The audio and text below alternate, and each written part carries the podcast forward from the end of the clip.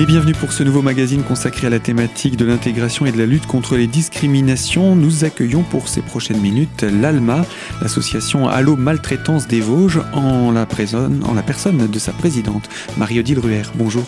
Bonjour. Nous allons aujourd'hui parler du signalement parce que euh, c'est extrêmement important pour pouvoir justement assister, aider les personnes qui sont victimes de violences. Mais ce signalement, euh, on va se rendre compte qu'il est bien difficile, même s'il y a quelques éléments qui le cadrent dans la loi. Alors avant tout, avant d'aller plus loin, euh, rappelez-nous euh, qu'est-ce qu'on entend par signalement? Alors, juste avant, je vais quand même dire que c'est un petit peu grâce au signalement que l'on arrive à, réduire et à essayer de trouver des solutions euh, pour des situations et des cas de, maltraitance.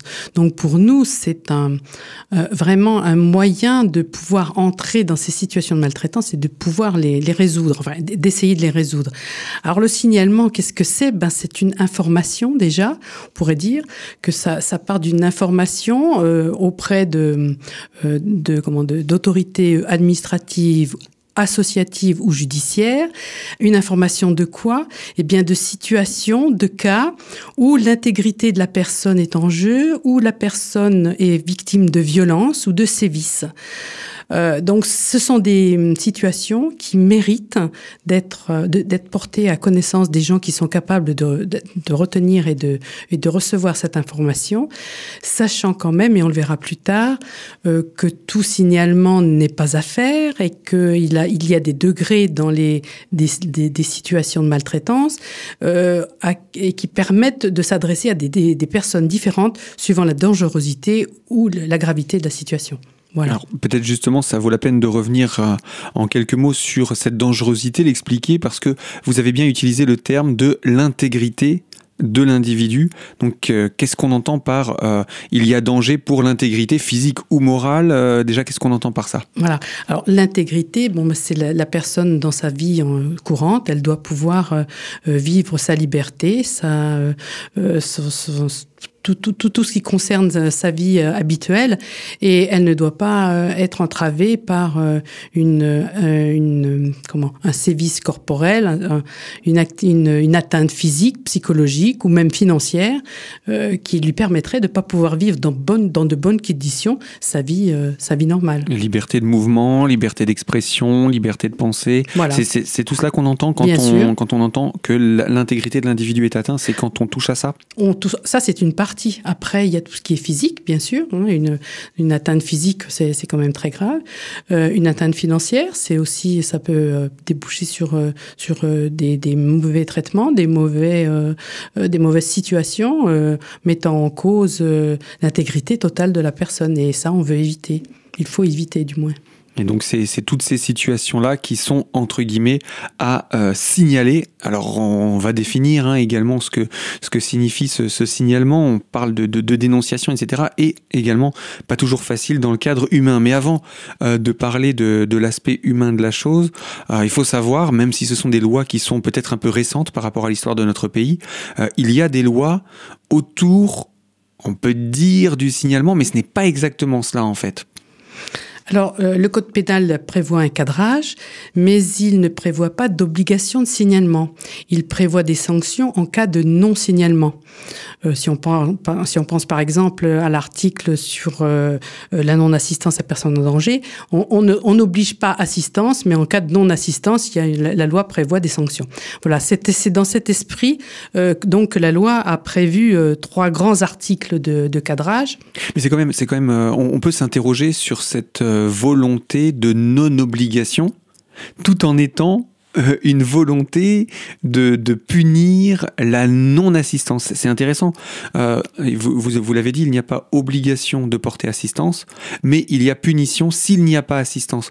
Donc quelque part, est-ce qu'on peut dire qu'il y a une obligation d'assistance? Oui, je pense que c'est plus, euh, ça doit plus heurter la conscience des gens d'avoir euh, quelque part au, fond de leur tête une, sanction plutôt qu'une obligation vague et, mal définie ou euh, qui, en fait la sanction est, plus grave et doit être plus difficile à supporter qu'une obligation simple. Donc je pense que c'est dans cet esprit-là que la loi a préféré donner des sanctions plutôt qu'une obligation qui ne serait pas sanctionnée. Hmm. Donc il valait mieux préciser le cadre de la sanction pour rappeler que c'est un acte civique que de porter assistance à une personne en danger et également de signaler. On va venir sur ces différents articles, euh, Marie-Odile Oui. Alors, euh, euh, il y en a trois. J'en ai sélectionné trois et c'est les trois grands cas. c'est l'article prévu en cas de crime. Donc, on peut, la maltraitance peut aller jusqu'au cas de crime. et donc, lorsqu'il est, c'est l'article 434.1 du Code pénal qui, prévoit qu'en cas de crime, lorsqu'il est possible de prévenir ou de limiter les effets de ce crime, euh, ne pas informer les autorités compétentes euh, donne une, euh, comment, une sanction de trois ans de prison et de 45 000 euros d'amende. Donc voilà, cet article-là prévoit que lorsque l'on peut limiter un crime, si on, si on ne le fait pas, on est sanctionné hein, et trois ans et 45 000 euros, trois ans de prison ferme hein, et 45 000 euros d'amende. Donc ce sont quand même des sanctions assez lourdes assez lourde pour la personne qui ne dénoncerait pas les, des faits qui auraient pu empêcher. Qui aurait pu prévenir elle-même. Mhm. Hein, qui aurait pu prévenir elle-même. D'autres exemples? Euh, oui, alors en cas de mauvais traitement, d'agression ou d'atteinte sexuelle, donc mauvais traitement, agression euh, ou atteinte sexuelle, sur les mineurs ou sur des personnes ne pouvant euh, se protéger en raison de leur âge, en raison de son âge et en raison de l'état de santé. Donc là, c'est l'article 434.3 du Code pénal, et ne pas informer les autorités judiciaires ou administratives. Là aussi, c'est trois ans de prison et 45 000 euros d'amende. Donc là, c'est vraiment euh, ne pas informer, hein, la, non-information. Des personnes qui, qui étaient témoins ou qui ont assisté, qui ont pu, euh, euh, qui ont des informations par rapport à ça, mais qui n'ont pas déclaré, soit parce qu'elles n'avaient pas, elles avaient peur des, des, des justement des, des contre-coups pour elles-mêmes, ça peut arriver, mhm. mais la loi cadre quand même cela. Voilà. Euh, donc ce cas-là, dans cet article 434, les, en sont exclus euh, les personnes qui sont soumises au secret professionnel tel que les, le personnel médical. Mais la loi a évolué euh, parce que pour euh, les personnes qui sont astreintes au secret professionnel, telles que les professionnels de santé, euh, sont, sont, comment, ont un, une sanction s'ils se délient de ce secret d'un an de prison et 15 000 euros d'amende. Donc c'était vraiment contradictoire les deux, les deux articles. Donc il y a une évolution de la loi qui permet maintenant au personnel de médical, au personnel de soumis au secret professionnel, d'informer quand même les autorités judiciaires et administratives, euh, avec l'accord de la victime, euh, lorsque c'est pour euh, comment contacter la cellule de traitement et d'évaluation des situations préoccupantes qui se situe au niveau du conseil départemental. Là, il faut l'accord de la, victime. Et sinon, l'accord n'est pas requis lorsque la personne est vulnérable du fait de son âge ou de son incapacité. Donc, ces deux situations euh, euh, le, professionnel de son secret et ils ont sans sanction l'obligation d'informer euh, les personnels judiciaires ou administratifs s'ils sont, euh, témoins de mauvais traitements ou d'agression ou d'atteinte sexuelle envers une personne. Si une personne précise qu'elle est victime, que le médecin est donc informé, avec son accord il peut transmettre l'information aux autorités compétentes dans le domaine judiciaire.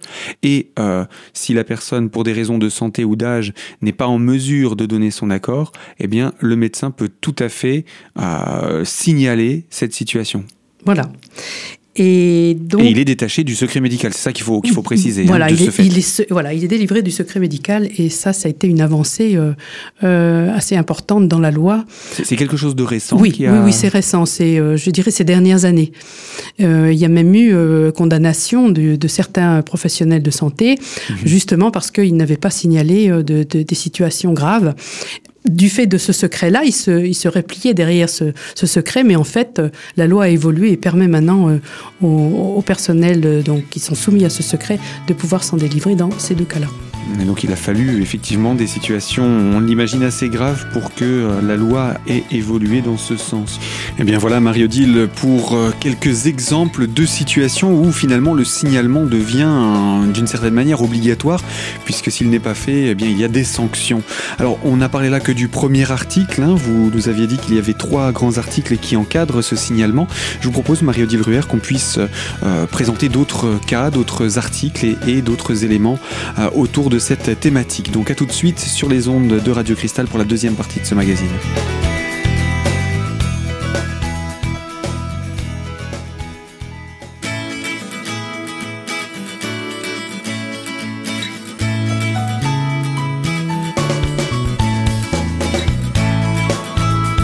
Deuxième partie de notre magazine consacrée à la lutte contre les discriminations et avec l'association Allo Maltraitance, ALMA 88, donc de notre département, on parle aujourd'hui du signalement avec Marie-Odile Ruher, présidente de cette association. Et euh, on a évoqué déjà un premier article euh, euh, du Code civil et du Code pénal. Enfin, je vais vous laisser nous repréciser le cadre. il y a d'autres exemples de signalements qui sont à faire et dans quel cadre ils sont également à faire. On, on vous écoute, Marie-Odile. Il y a des sanctions qui sont prévues euh, pour les auteurs. Alors j'en ai parlé quand même euh, parce que euh, ça permet aussi, je pense, de euh, de cadrer tout ce qui, euh, qui est sanction vis-à-vis des situations que l'on peut retrouver autour de la maltraitance.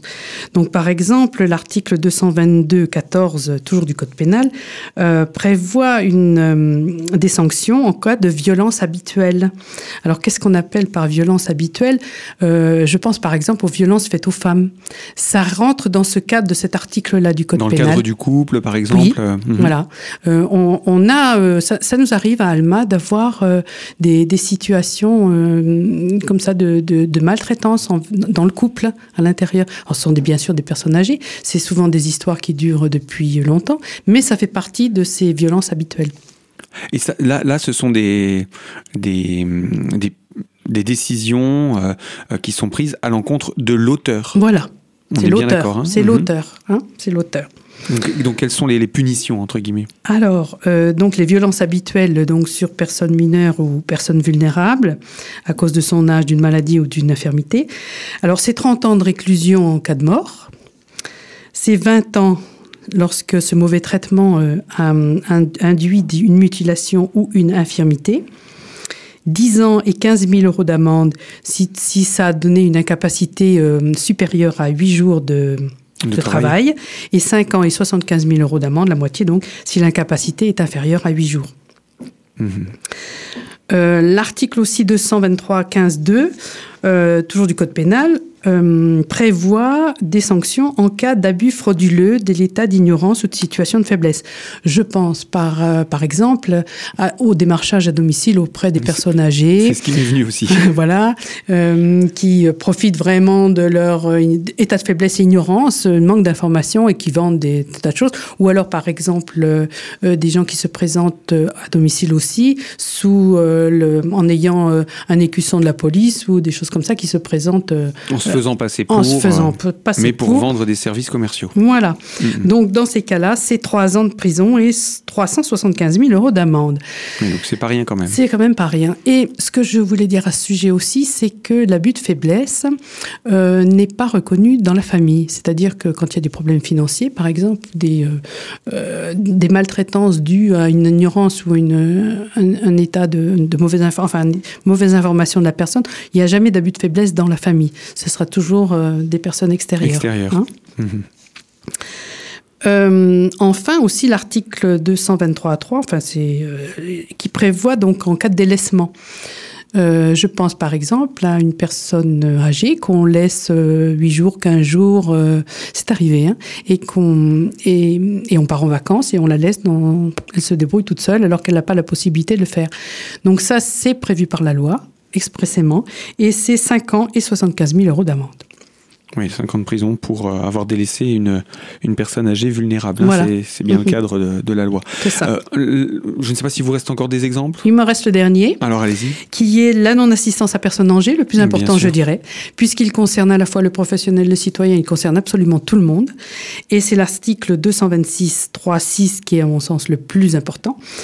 Donc quiconque, tout le monde, citoyen ou professionnel, s'abstient d'empêcher un crime ou un délit contre l'intégrité d'une personne ou s'abstient de porter volontairement assistance à une personne en péril, c'est 5 ans et 75 000 euros d'amende. Donc ça, c'est l'article vraiment qui, retrace tout, qui euh, rappelle quelque part qu'il y a un signalement à faire, hein, puisque mmh. euh, euh, si on s'abstient d'empêcher, bon ça c'est euh, la personne qui qui fait pas d'elle-même, donc là elle est punissable, et qui s'abstient de d'en informer, à ce moment-là, ça, ça prend aussi ce, ça part aussi de, ce, de cet article-là. C'est vrai qu'il y, a beaucoup de choses qui ont changé, mais on se rend compte finalement que ces lois ne sont pas si vieilles que ça dans le temps par rapport à, je le disais, hein, l'histoire de notre République. c'est quand même assez récent que ces lois sont venues dans dans le code pénal. Euh, et c'est important de les, de les rappeler. Alors, euh, on parle là du signalement, mais euh, en quoi est-il difficile pour un individu de s'engager dans une démarche de signalement? Parce qu'avec ces articles de loi, on peut se dire, bon, bah, je signale tout sans me poser de questions. Mais qu'est-ce qui va faire que c'est difficile? Alors, euh, on va aborder un petit peu un aspect un petit peu plus humain, dans le sens que je pense, et, on le voit à travers les témoignages qu'on a d'Alma, des gens qui hésitent euh, à nous appeler et nous faire part de, situations de maltraitance. Euh, c'est difficile parce que on accuse, on dénonce, c'est des mots durs, c'est des mots qui sont euh, qui, ont une conséquence aussi pour la personne que l'on dénonce quelque part. Le mise en cause, c'est pour ça aussi que j'ai parlé des, sanctions euh, de la personne mise en cause, parce que euh, tout ça fait que quelquefois, eh bien, le signalement est difficile à faire.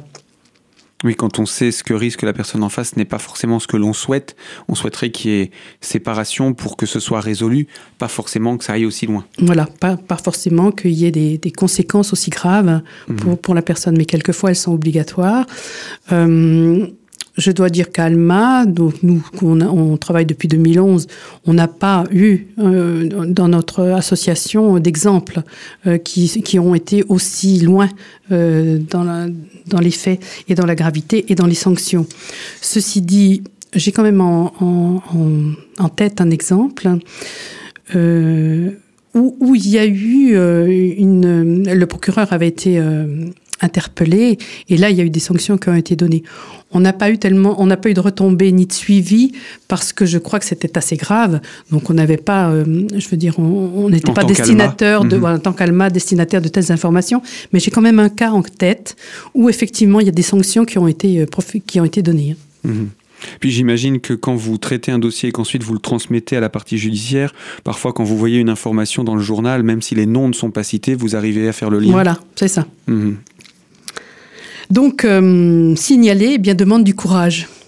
Euh, et ça, tous les jours, enfin tous les jours, chaque fois qu'une personne euh, nous appelle, on, la remercie pour le courage qu'elle a eu de, nous appeler parce que c'est pas, pas facile. C'est vraiment pas facile. Et en plus, on peut craindre aussi des représailles pour soi-même ou pour la victime euh, c'est le cas par exemple des, en maison de retraite. Euh, bien souvent, euh, moi j'ai le cas, même, même dans ma famille, où c'est une personne qui en est pas, et puis qui pourrait être mieux soignée. Bon, c'est pas c'est pas dans les Vosges, hein, c'est mmh. en, en, France, mais c'est pas dans les Vosges. Et, et donc elle est et quelquefois, elle pourrait être mieux soignée. Donc, euh, j'avertis la famille. Je leur dis, ben, pourquoi pas aller voir le directeur? Pourquoi pas s'expliquer? Ah non, non, non, je veux surtout pas qu'il y ait des représailles pour elle. Mais on se rend compte que quelquefois, il n'y a pas hein, de représailles. Hmm. Les choses se mettent en place, on discute, mais voilà, il y a toujours euh, la peur. La peur. C'est vraiment pas euh, dans la culture des gens et dans leur pensée, dans leur logique de pensée, que ça peut avoir peut-être un effet bénéfique. C'est terrible parce que la personne est déjà victime mhm. et en plus elle doit se taire pour éviter les représailles. Ça veut dire qu'elle est doublement victime de la situation qu'elle supporte et qu'elle n'est pas censée supporter. Alors dans ce cas-là, la victime, elle peut pas se défendre elle-même. Elle est vraiment mhm. dans un état de vulnérabilité et de capacité assez grand. Donc euh, c'est la famille qui devrait prendre le, relais, mais euh, mais non parce que parce que la, peur, parce que la peur des représailles. Et ça, euh, on l'entend aussi à Allemagne. Hein. Mmh. Euh, ne faites Je vous appelle. Euh, c'est un témoignage que je vous donne parce que voilà, je voudrais pas que ça se reproduise, mais surtout ne faites rien parce que je voudrais pas de représailles. Mmh. Donc il y a cette, cette distance cette, euh, qui s'instaure et, et, quelquefois qui limite beaucoup le, signalement. Mmh. C'est cette distance-là est, quand même euh, assez frappante quelque part d'une forme de, de, pression qui peut exister également mmh. sur la victime et dont la mmh. victime n'a peut-être pas pleinement conscience également. tout à fait. C'est sûr que tout ça est un, un ensemble d'attitudes des, des, personnes entre elles au sein d'un établissement, en, en domicile aussi qui font que c'est une atmosphère quelquefois euh, difficile. Euh, difficile. Eh bien oui, une certaine difficulté hein, de signaler, de savoir quand il faut ou pas signaler. Alors justement, euh, vous restez avec nous sur les ondes de Radio Cristal, avec vous Marie-Odile. On va aussi donner quelques conseils justement pour quand on se retrouve face à une situation et on n'est pas sûr vraiment que ce soit forcément de la maltraitance ou il y a un doute. Enfin voilà, qu'est-ce qu'on peut faire? On va vous retrouver dans quelques instants pour la troisième partie de ce magazine afin de donner des conseils. À tout de suite sur notre antenne.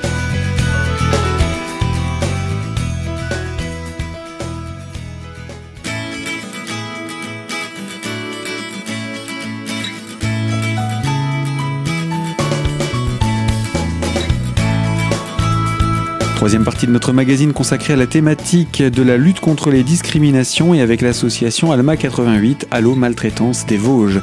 Nous parlons aujourd'hui du signalement avec Marie-Odile Ruher, présidente de cette association.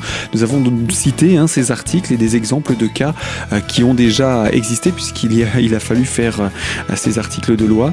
Donc euh, on a expliqué d'ailleurs également la difficulté à signaler, se mettre en danger, pas mettre en danger la victime, etc.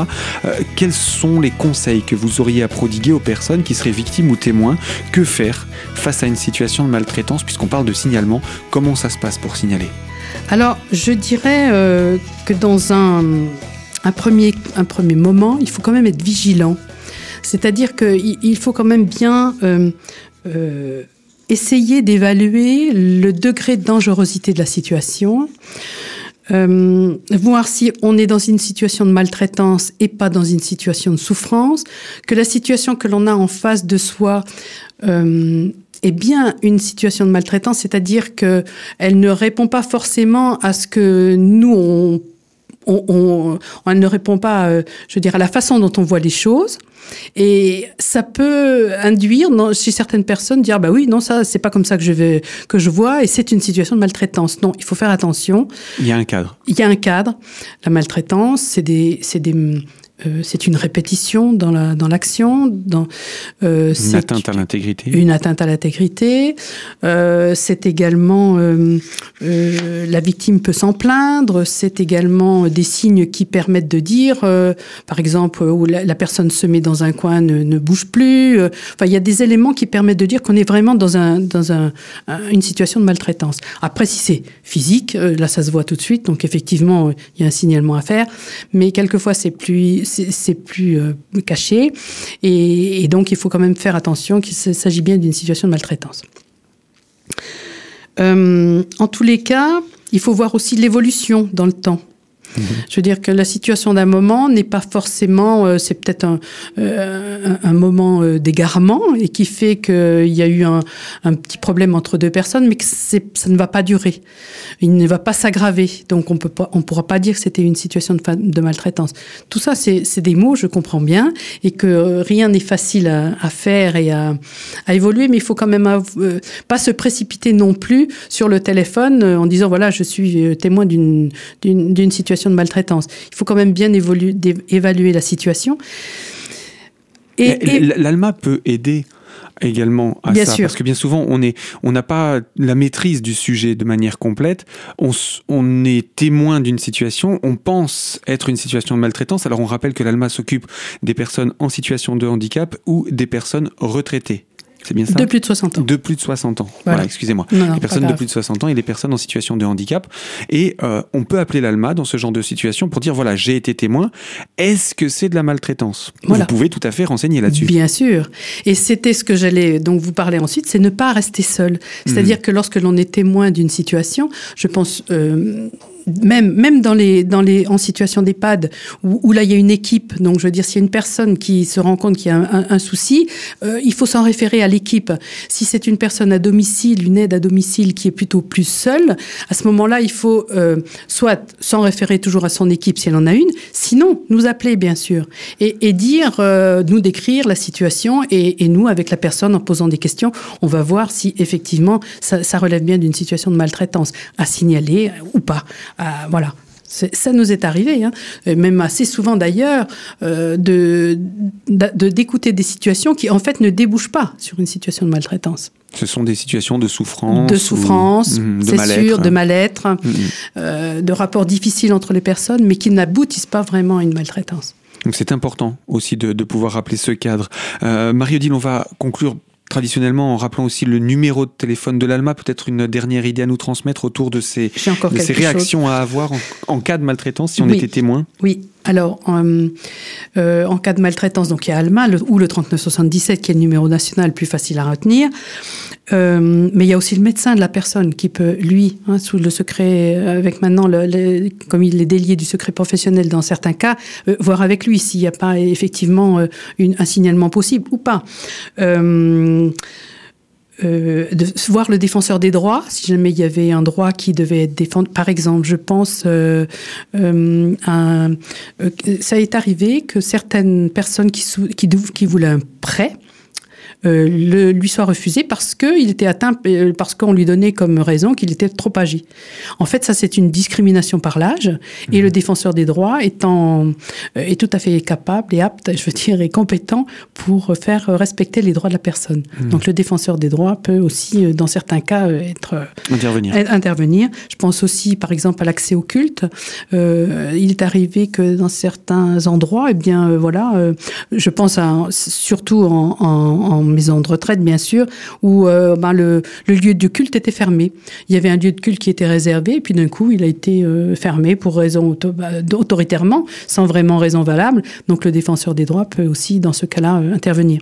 Mmh, bien souvent, j'imagine que c'est en invoquant la, la laïcité euh, de, de, de, des, des, directeurs. C'est un autre problème. bien sûr. Alors après, il reste aussi le conseil départemental qui a en son sein une cellule de recueil des situations préoccupantes, mmh. donc qui prend en charge bien sûr ces situations-là. Bien sûr, la police, le préfet ou le procureur de la République encore vraiment de, de graves de grave danger. C'est ça qui est important, c'est de bien euh, évaluer le danger, la, le degré de dangerosité dans dans lequel la victime se trouve. Mais voilà pour ces, pour ces quelques éléments. Et puis on le rappelle, hein, le 3977, c'est le numéro national de l'ALMA pour pouvoir euh, obtenir tous ces renseignements, toutes ces informations et, euh, et émettre euh, une hypothèse, si, comme on vient de l'exprimer, de dire bah, je suis pas sûr, est-ce que c'est une situation de maltraitance? Et être renseigné, ne pas rester dans le flou. C'est important aussi euh, de ne pas porter euh, un poids comme ça qu'on qu ne saurait pas à qui exprimer. Donc on peut trouver une oreille attentive auprès de l'ALMA. Tout à fait. Et on vous aidera autant qu'on qu peut le faire. On vous suivra même s'il fallait vous aider après. Il n'y a pas de, il a pas de souci. On va vous aider à, débrouiller la situation et, et, voir si effectivement euh, c'est un signalement possible ou pas. Et éventuellement, comment agir s'il n'y a pas forcément besoin de signalement? Comment euh, peut-être devenir un intermédiaire pour, oui. pour aplanir la situation? Ou quelle attitude avoir mm -hmm. Ou envisager une médiation Ou enfin, essayer de voir comment on peut... Parce que toute situation de souffrance, quand même, même si elle n'est pas à signaler euh, aux autorités, toute situation de souffrance, et, et là, je pense qu'aussi, on a notre, notre action et notre mission de faire, c'est d'apaiser à la fois la victime et le témoin de cette souffrance, même si ça relève pas d'une situation de maltraitance, il faut quand même sortir de la souffrance. Mmh. Tout à fait.